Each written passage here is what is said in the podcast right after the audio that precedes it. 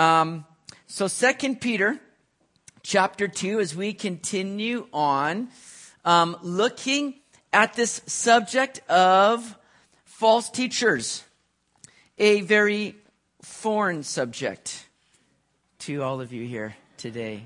I trust and pray.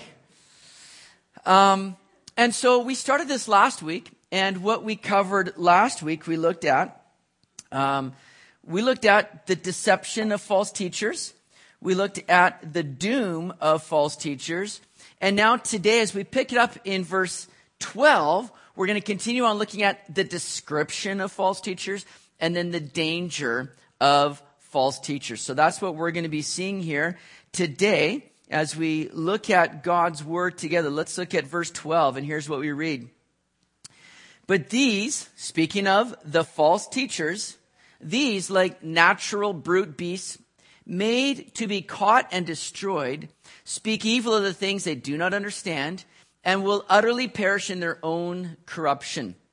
So here's the first description that we see of these false teachers is that they're being likened to what? Brute beasts, right? Natural brute beasts. They're compared to wild animals that will follow their natural instincts. And you know, if you spend time in the wild kingdom, or if you have teenagers, you will know that oftentimes things can get a little bit wild, right? In that natural kingdom. You see, natural, in the natural animal kingdom, I mean, it's kind of like everybody's out for themselves. It is truly like a dog eat dog world. You don't see in the natural kingdom if, if there's an animal that's come and, and kind of killed another animal for food, they're not sitting there going, Hey, who can I share my spoils with? What less fortunate animals are there out there? No, they're, they're just like guarding this with all they got because they just simply want to feed their flesh. Right? And these false teachers now are being likened to these wild animals. I mean, that's the undomesticated animals. You can just even look to domesticated animals. For those of you that have pets to know that these are oftentimes unsophisticated, unrefined animals that have no filter. They don't care what they are doing in front of you. It's all about what they can do to gratify themselves, right? So, I just like to promote anytime I can the need not to have pets at home for my kids. But, um, especially when you got new carpets, you don't want to see that happening. But, so these false teachers are being likened to wild animals, unrefined. They're, they're unspiritual and they follow their natural sinful impulses. That's what Peter's likening these false teachers to. And he says they're going to come along and speak evil of the things that they do not understand. And they don't understand it. Why? Because they're they haven't been born again. They're unregenerated. They haven't truly come and yielded themselves to the Spirit of God to say, I'm yours. I'm giving up my life because I want your life, Jesus. They continue on to try to gratify their own natural desires. So they cannot grasp the things of a spiritual element. In fact, Paul would say so in 1 Corinthians 2.14 where he says, But the natural man does not receive the things of the Spirit of God for they are foolishness to him. Why? He can't know them because they are spiritually discerned. they, they haven't allowed themselves to be born again, born of the Spirit, to where suddenly, and, and for those of you, as I'm sure all of you can testify of, before you came to know the Lord, you might have opened up the Word and thought, what in the, what is this saying? I don't get it. Suddenly you came to that point where you said, you know what, Jesus, I'm all in. I got to yield to you. I need you, Jesus. And suddenly you became born again. You open up the word of God and you're like, oh my goodness, this is incredible. How come I never saw this before? Because you were spiritually discerned. And now you've been born again. But these false teachers, they're not there. And so they speak evil of the things they do not, understand. They'll, they'll put down the word of God. They will mock it. They will say, you don't need to follow the word of God. I've got something better for you. Follow what I've got to say to you. And because they don't get it, because they have dismissed the word of God and ultimately dismissed God, Peter says they're going to perish in their own corruption. The, the end is not going to be pretty for them. Just like these brute beasts that Peter says in verse 12, they're meant to be caught and destroyed, right? Essentially, God said, I've given you all these animals for you, you know, for mankind, for your benefit. Well, so too these false teachers are, are simply meant to be caught and, and destroyed. They're going to perish in their own corruption. This isn't, this isn't, you know, God's election or predestination for them. It's because of their own corruption, because they haven't yielded to the Lord, that this is going to happen to them. Verse 13 goes on to say, and they will receive the wages of unrighteousness as those who count it pleasure to carouse in the daytime. They are spots and blemishes, carousing in their own deceptions while they feast with you. So in other words, Peter says they're going to receive their due because of their corruption, because they've dismissed the word of God, because they've continued on like natural brute beasts who just are simply looking to gratify their own sinful desires. They're going to reap the wages of unrighteousness. The Bible says that the wages of sin is death. There's no other way, guys. That's why it's, it's so harmful to, to mess around with sin because the outcome of that can never be good. The cost of sin is death. Phillips paraphrases this verse this way. He says, Their wickedness has earned them an evil end and they will be paid in full. That's the truth. You, you reap what you sow, right? And these people have been sowing to their own corruption and to the corruption of others, and they're going to reap what they sow. They're going to be paid in full. And notice, Peter says, these individuals don't even try to hide it. he says they're openly exposing their shame. He says they carouse in the daytime. You see, most people will still have a sense of shame uh, of sin. They, they have a consciousness where they go, I know this isn't right. and I'm going to try to hide this, right? Like whenever I look to do something wicked, I make sure nobody's around and, and I do it in the night when no, I'm just teasing, come on. Doesn't happen, but uh, uh, most people are going to try to hide that and do, that's why the Bible says that, that people love darkness and they, they try to, that's why when Jesus came as the light of the world, it exposed that darkness. They want to stay in the darkness. But these false teachers, they've gone way, way past that. And they're carousing in the daytime. They're just like, we don't care. We got nothing to hide. We're going to just, we're just going to do all this, right? Uh, you see, they've kind of seared their consciousness where there's no longer any conviction or shame over these things. It's a dangerous place to go. A dangerous place to be when you no longer have any, any conviction over sin. And that's the result when you continue, continue to harden your heart. You harden your heart so, so much to where you no longer feel the sense of shame over sin. Peter says there, verse 13 still, that there's spots and blemishes. That, that brings in some language that would have been very familiar to the Hebrew people because, of course, when they were bringing sacrifices to God at the temple or in the tabernacle, they would have to bring in a, a, a perfect sacrifice, a sacrifice that was without spot or blemish. It was not to be defiled in any way, right? Just as Jesus came as a perfect sacrifice without spot or, or blemish. But these now are being compared to those with spots and blemishes. They're, they're defiled, right? They're tainted. They're not fit even to masquerade as they're redeemed. They've been posing as believers. That's like what we looked at last week when they were very, remember that word plastic we saw? They, they're just fake. They're phony. They're, they're hypocritical. And so these, these false teachers, they were coming in and playing the part of believers, and they're joining in with them in, in the feast while they feast with you, Peter says at the end of verse 13. Now, that feast that we're looking at, most people would identify as this agape feast that the early church would take part in. And it was all kind of linked to our modern time of communion. What the early church would do, they would have this special agape feast, love feast, where they would come together like a potluck. They would share in a common meal. And it was tied to, centered around the Lord's Supper, where they would remember the Lord's sacrifice, right? But these people were coming in and they were kind of just abusing this feast. Again, like natural brute beasts, they were only looking to feed their own fleshy desires. They're like, free food. All right, let me at it. And they're jumping in.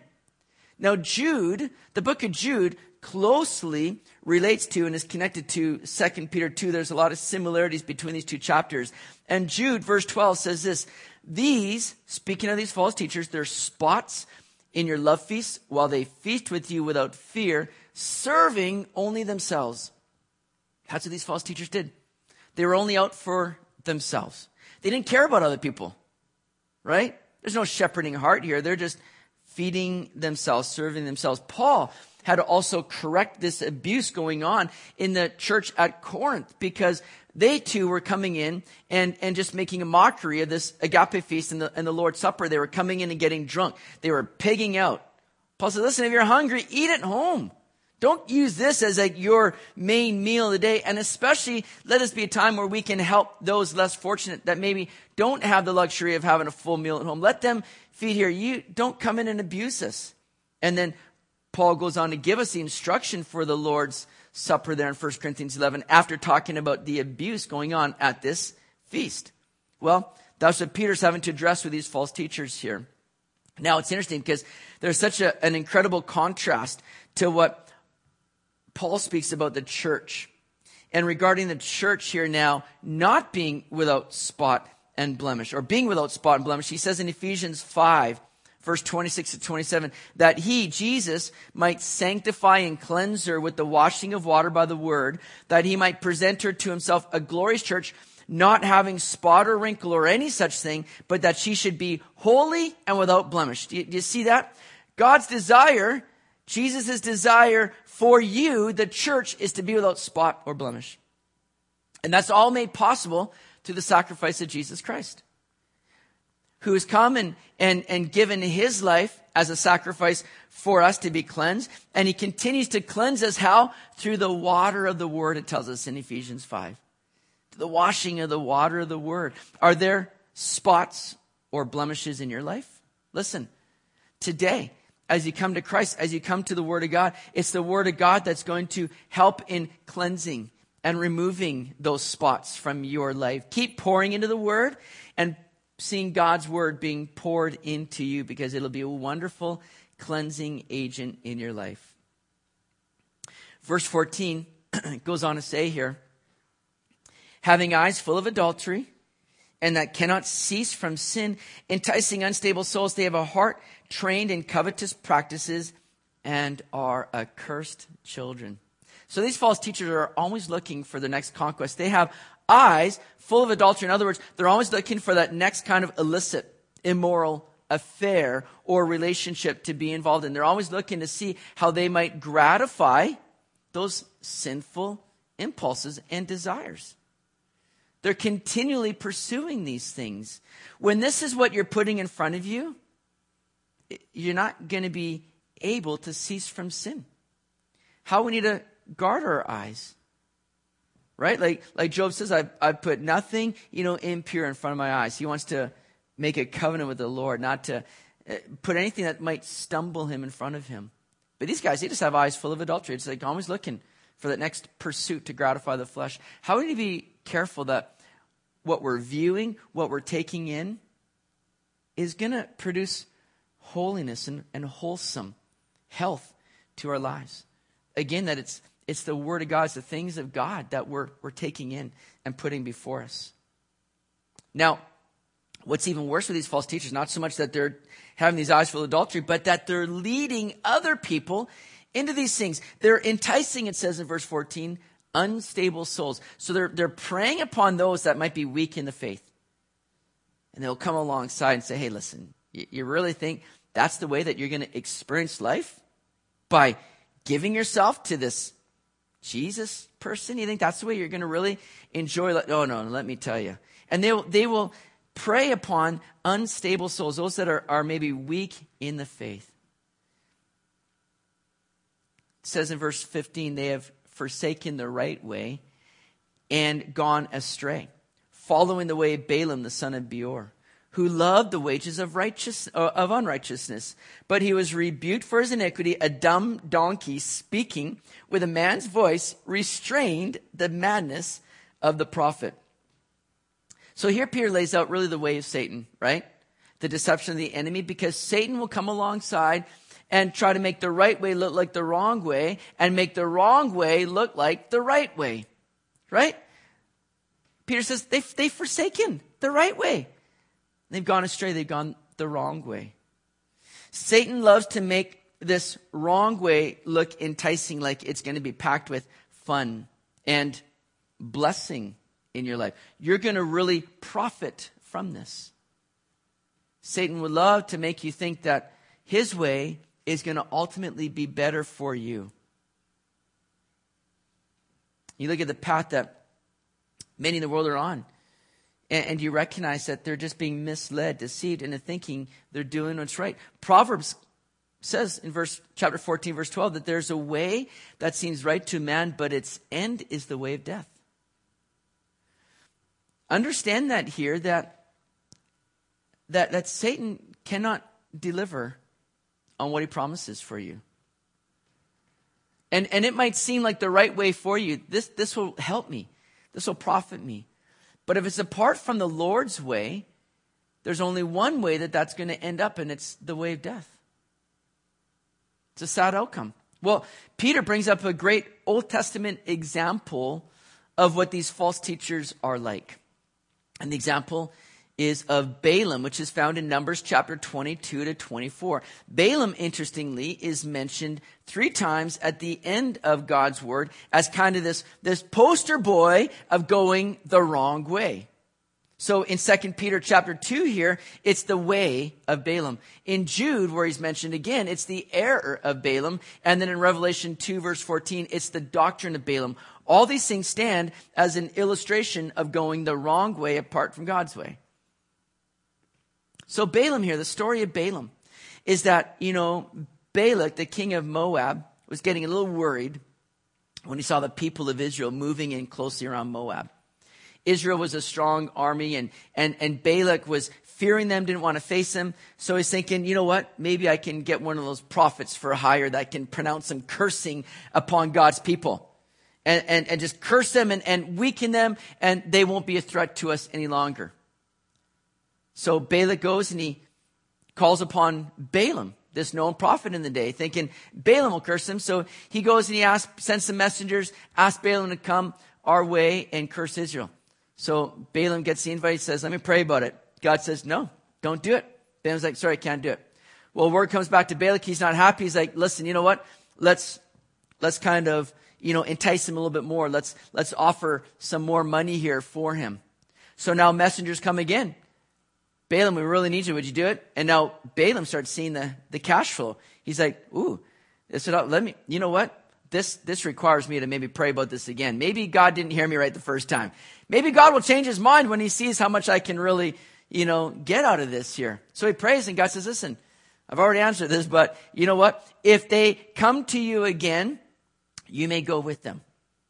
But the next day, Balaam just goes on his way, seeking after them. He, he is being led now by greed and, and lust for riches. He's looking to feed his own flesh. So he just goes contrary to how God instructed him.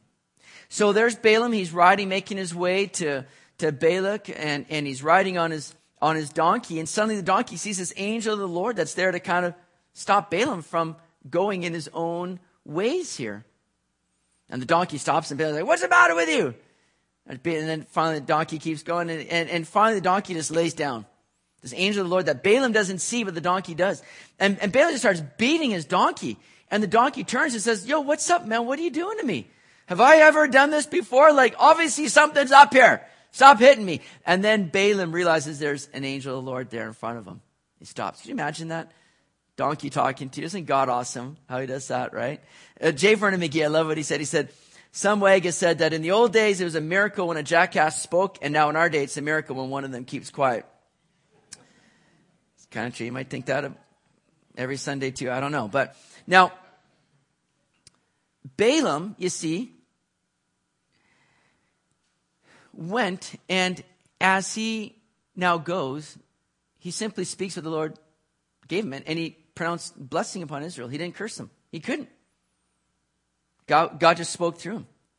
But when you continue on in the book of Numbers and you get to chapter 31, suddenly you see some insight that wasn't shown to us before that you realize, oh, it seems like Balaam maybe went against the warlord. Because there in Numbers 31 verse 6, it says, or verse 16, it says, Look, these women caused the children of Israel through the counsel of Balaam to trespass against the Lord in the incident of Peor, and there was a plague among the congregation of the Lord. So right after Balaam was prophesying, we see in chapter 25, all of a sudden Israel entering into sin with the people of Moab. And you think, where'd that come from? Numbers 31 sheds the light. They followed the counsel of Balaam, which seems that Balaam said to Balak, listen, I can't curse Israel, but here's what you can do. You can entice them. You can bring your, your, your daughters and, and women in front of them. And if they intermarry with them, God's going to curse them. They're going to be going against God's word. And the counsel of Balaam, that's what took place.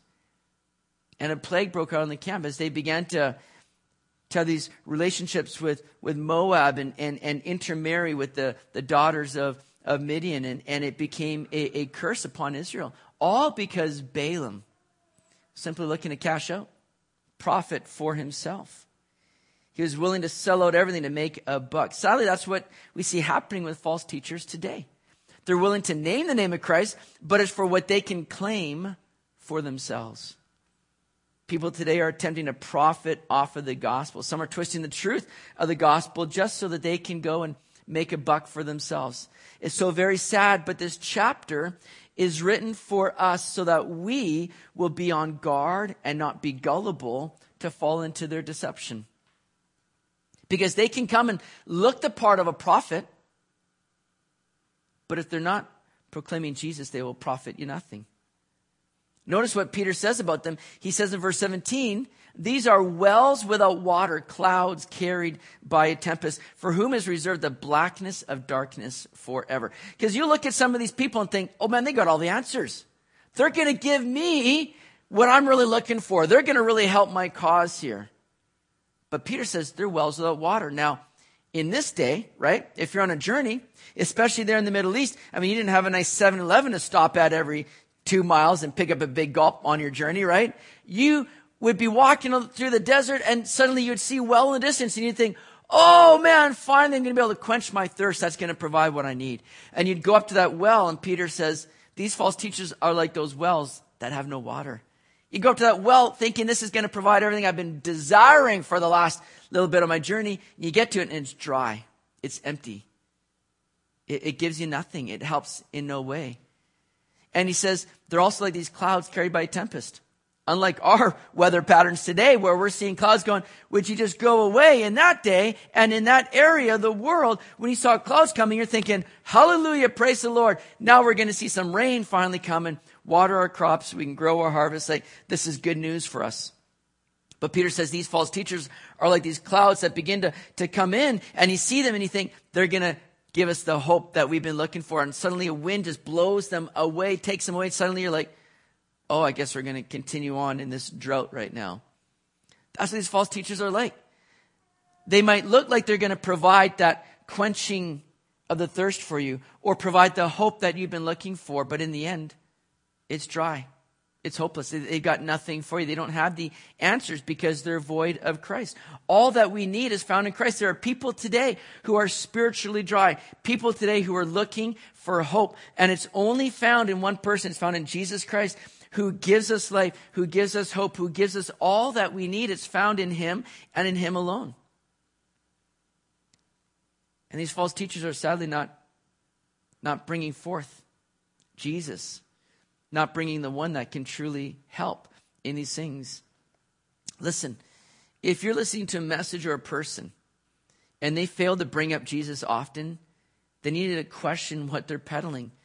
I'm not saying they're a false teacher, but you'll know when someone is on the mark when what they have to say is very Christ centered. And you can sit in a lot of churches today and you can hear a message that is very void of, of Jesus. It's all about, you know, feeling good and and just strengthening who you are, you know, reaching ahead to your destiny. All these flowerful things that might sound good and be like, oh, yeah. I mean, you can get the, the same message at a, what's his name? Timothy Robbins, is that his name? What is his name? Tony Robbins, that's the one. You can get the same message there at one of his conferences, right? I mean, we need to be promoting and presenting Jesus Christ from the pulpits of our churches today. Because he's the only one that can provide that help and hope that we need. These false teachers weren't, weren't doing so. And here's the danger now of false teachers. Look at verse 18. For when they speak great swelling words of emptiness, they allure through the lust of the flesh, through lewdness, the ones who have actually escaped from those who live in error. These false teachers know how to talk themselves up. They speak great boastful words of self promotion, like they're gonna, you know, help you along in life, give you all that you need. But they also preach great swelling words of nothingness. In other words, when they're preaching their sermon, it might sound so eloquent and flowerful, but in the end, nothing of importance was said. William MacDonald, in his commentary, quotes from a, a well known theologian of our day. And this is what this well known theologian said in one of his sermons. He said, It is not a relationship of either parity or disparity, but of similarity. This is what we think and this is what we express as the true knowledge of God. Although in faith, we still know and remember that everything that we know as similarity is not identical with the similarity meant here. Yet, we also know and remember, and again in faith, that the similarity meant here is pleased to reflect itself in what we know as similarity and called by this name, so that in our thinking and speaking, similarity becomes similar to the similarity posited in the true revelation of God, to which it is in itself not similar. And we do not think and speak falsely, but rightly when we describe the relationship as one of similarity. Amen. Anybody ready to be saved, right? I mean, you're listening to that going, what? Sometimes we can get in that thinking where we're like, oh my goodness, that message was so good. Oh, so powerful. I mean, it went right over my head. I have no idea what he was saying, but that must mean it was good, right? I mean, we can just kind of put this, this message out there that sounds so wonderful, great swelling words, but it, it, it's nothing. It's nothing. I mean, I love the, the, the slogan that Calvary Chapel has had for so long, where it's just simply this simply teaching the Word of God simply. That's it. The Word of God isn't complicated. But yet, it's sad that the Word of God is very foreign to a lot of believers. And how we need to just simply teach the Word of God simply. It's really the only way that I know how to do things, is in simplicity. Chuck Smith would say the acronym KISS keep it simple, stupid. And that's what we need to do sometimes, right? And it is, it's, it's very simple. It's just really all about Jesus and the life that He's given us, life He has for us. That life of just abiding in Him. It's, it's very simple. But these false teachers complicate it. They try to, they, they try to make it sound so complicated that you need to depend on them. They're the ones that are going to help you along, give you what you need to know. And they kind of keep you in the dark from just the simplicity and the power of God's word. Wow, look at verse 19. While they promise him liberty, they themselves are slaves of corruption, for by whom a person is overcome, by him also he is brought into bondage. So they'll tell people that the way now, listen, the way to really be free, the way to really enjoy life is to live life to its fullest the way that you want to live it, the way that's going to really be pleasing to you. Oh, this whole way of, uh, of the word, you know, obeying commandments, no. You gotta, you gotta break free from that. That's what's going to bring you into bondage. Liberty is going to be found in living life your way. That's what these people will say. That's what we often hear today, isn't it? Where it's like, man, I just want to follow my truth, live life my way. I want to be free, and yet there's ultimately little freedom in that. Because sin always promises what it can't deliver. Sin will say, do this, live life that way, and this is what you'll get out of it. But sin can never deliver on its promises. Again, a way that seems right to man, but its end is the way of death. And whatever you allow to overcome you or become your passion, that is what you'll become a slave to. And you have a choice here today. You can be a slave to sin or you can be a slave to God. Here's the thing. Peter, uh, sorry, Paul put it this way, Romans 6 verse 16. Do you not know that to whom you present yourselves slaves to obey, you are that one slaves whom you obey, whether of sin leading to death or of obedience leading to righteousness? In other words, you're going to have to serve somebody. Bob Dylan did have it right when he sang that song. You have to serve somebody. It might be the devil, or it might be the Lord, but to have to serve somebody, right? And, and here's the thing, is it can be sin, in which death is the result, or you can serve God, in which you're led into life and righteousness. Led into his truth that brings peace and freedom ultimately. Whom the Son has set free is free indeed.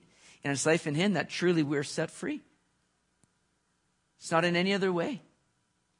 It only comes through a relationship with Jesus. Now, a lot of people don't like this idea of being a, slave or a servant to anything. They're like, I'm my own person. I'm going to do what I want. But here's the reality, and this is kind of what Peter is getting at. Whatever overcomes you, whatever's your passion, is what you become a slave to. You're going to serve something. The key is finding the good master. And there's only one good master it's God, who's a good God who loves you and has the best in mind for you. God's desire is not come and be a servant so that I can really exercise my authority over you and, and boss you around and make you do awful, uncomfortable things that you don't want to do. That's not God. He's a good master. And the key is finding that good master because you're going to serve something. What are you serving today? Who are you choosing to serve today? Peter goes on to say, verse 20, for if after they've escaped the pollutions of the world to the knowledge of the Lord and Savior Jesus Christ, they are again entangled in them and overcome, well, the latter end is worse for them than the beginning. For it would have been better for them not to have known the way of righteousness than having known it to turn from the holy commandment delivered to them. Again, the only way to true freedom is through Christ. But if, like these false teachers who turn back to the former things, the things of this world apart from Christ, you, will find that the outcome will never be a good one. Ignorance can be a very bad thing, but disobedience is always far worse. And that's what these people were doing. They, again, we're not talking about in this chapter false teachers who mistakenly, you know, mess up on their interpretation of God's word, who are seeking to promote Christ, but, but might have a, a wrong idea about something. We're talking about false teachers who are deliberately looking to lead people into deception, who are deliberately trying to come across as followers of Christ, but have no desire to follow Christ. And so these false teachers were ones that perhaps it seems like what Peter's saying, at once had come to Christ, but then have, have turned away. And they've gone back their own way. Back to, again, like brute beasts who follow their own natural sinful impulses. And they charted that course for them in that path. They've gone back to these things. And Peter says, listen, the outcome for them is going to be far worse than it was at the beginning. Because now they're not just sinning in ignorance, they're, they're sinning against knowledge. They know better. And they're choosing to go their way. Ignorance can be a very bad thing, but disobedience is always far worse. As the proverb says here, Peter shares what, what proverb says a dog returns to his own vomit, and a sow having washed to her wallowing in the mire. These false teachers, no matter how spiritual they might have come across, they ended up just doing what was natural to them. Why? Again, because they hadn't been regenerated or born again. And they, they didn't allow Jesus to truly come in, where they had surrendered and crucified the flesh and served the Lord. They went back to what was natural to them, like a dog who returns to his vomit. And you think, you go, what is the matter with you? Why would you go near there? Stay away from it. But that's what they do. They do a lot of far worse things too, but that's part of it right there. And then a pig. You can take a pig and you can dress up a pig. You can put a, you can literally put a dress on it, put some makeup on this thing. But you're not going to take it out to a nice restaurant thinking that it's going to sit at the table and be comfortable, it wants to return to what is natural to them. It wants to hang out in the pig pen with the mud and wallow in the mire. That's what comes natural to them, no matter how you might dress it up. These false teachers are the same way because they haven't been regenerated. They might look the part, but they're going to return to what is very natural to them. Again, that's why we need to crucify the flesh. Paul would say in Romans 6, verse 6 to 8, knowing this, that our old man was crucified with him, Jesus, that the body of sin might be done away with, that we should no longer be slaves of sin. For he who has died, notice this, has been freed from sin. They offered freedom, but it only comes through our own death to our flesh and sin. For he who has died has been freed from sin. Now, if we die with Christ, we believe that we shall also live with him. Man, it's so important that we continue on in this way of, of dying to self to say, I want to live in and for Christ. I want to experience that blessed freedom that He has for me now, and that freedom that only comes when I crucify the flesh. So important that we hold fast to the truth because this, again, would remind us that there are those that have kind of looked like they've gone the right way, but have turned back. It doesn't matter how you begin, it matters how you finish. Where are you at with your walk with the Lord? Maybe you've been coasting in what you've once done or who you once were. And maybe things have gotten dry for you. Maybe you've looked at other things and thought, maybe there's more out there. No, we need to continue on holding fast to the truth and the simplicity of God's word. And, and we have a role to play as a church coming together as we do. I'm so thankful that we can do this to encourage and edify one another. Look at what Hebrews 3 verse 12 to 14 says, reading from the NASB says this, do you not know, or sorry, take care, brethren, that there not be in any one of you an evil, unbelieving heart that falls away from the living God, but encourage one another day after day, as long as it is still called today, so that none of you will be hardened by the deceitfulness of sin. For we have become partakers of Christ if we, if, notice that, if we hold fast the beginning of our assurance firm till the end. Just what you've heard at the beginning, that assurance of salvation is found in Christ and in Jesus alone. You got to hold fast to that. We become partakers of Christ if we hold fast. But notice that, oh, let us come alongside and encourage one another so that nobody will be hardened by the deceitfulness of sin and get tripped up by a false teacher, a false message, a false hope that is contrary to God's word. Oh, may we continue to support and encourage and edify one another as we keep our eyes on Jesus and keep one another pointed to Jesus. Amen. Worship team, come on up. Let's um, just take some time to, as we always like to do at the end of our service, just, just to respond to the Lord. Maybe the Lord's speaking to you in a way today where maybe you've drifted. Maybe you've been holding on to inferior things and you've gotten away from just the simplicity of God's word and his truth today. And today you're saying, Yeah, I want to get back to what the Lord has for me. Maybe I've allowed things into my life that have caused me no longer to be serving the Lord as I would like. And I've become a, in bondage to other things. Maybe today's the day that you say, Lord, set me free from that. Help me to crucify the flesh that I might be freed from sin and more alive to you. Let's stand together. Let's just take some time to respond to Lord and in worship and in prayer and just seek the Lord here today. Lord, God, we come to you today here. And we thank you for the truth of your word that you've given us, Lord. And we pray that we be a church that holds fast to it, continues on in it, and that lives it out in a way that we might lead others in the truth because there's so much deception at work in the world today, people being led astray. And I pray that we would be those that are presenting the right way, presenting your truth, presenting Jesus. And may we live for you wholeheartedly and serve you alone, God, knowing that you are a good master. We want nothing more than just to be a servant of God. So would you help us and encourage us and enable us? Help us to be a church that comes alongside one another to continue to stir one another up to love and good works here in this place. So I ask these things in your name, Jesus. Amen.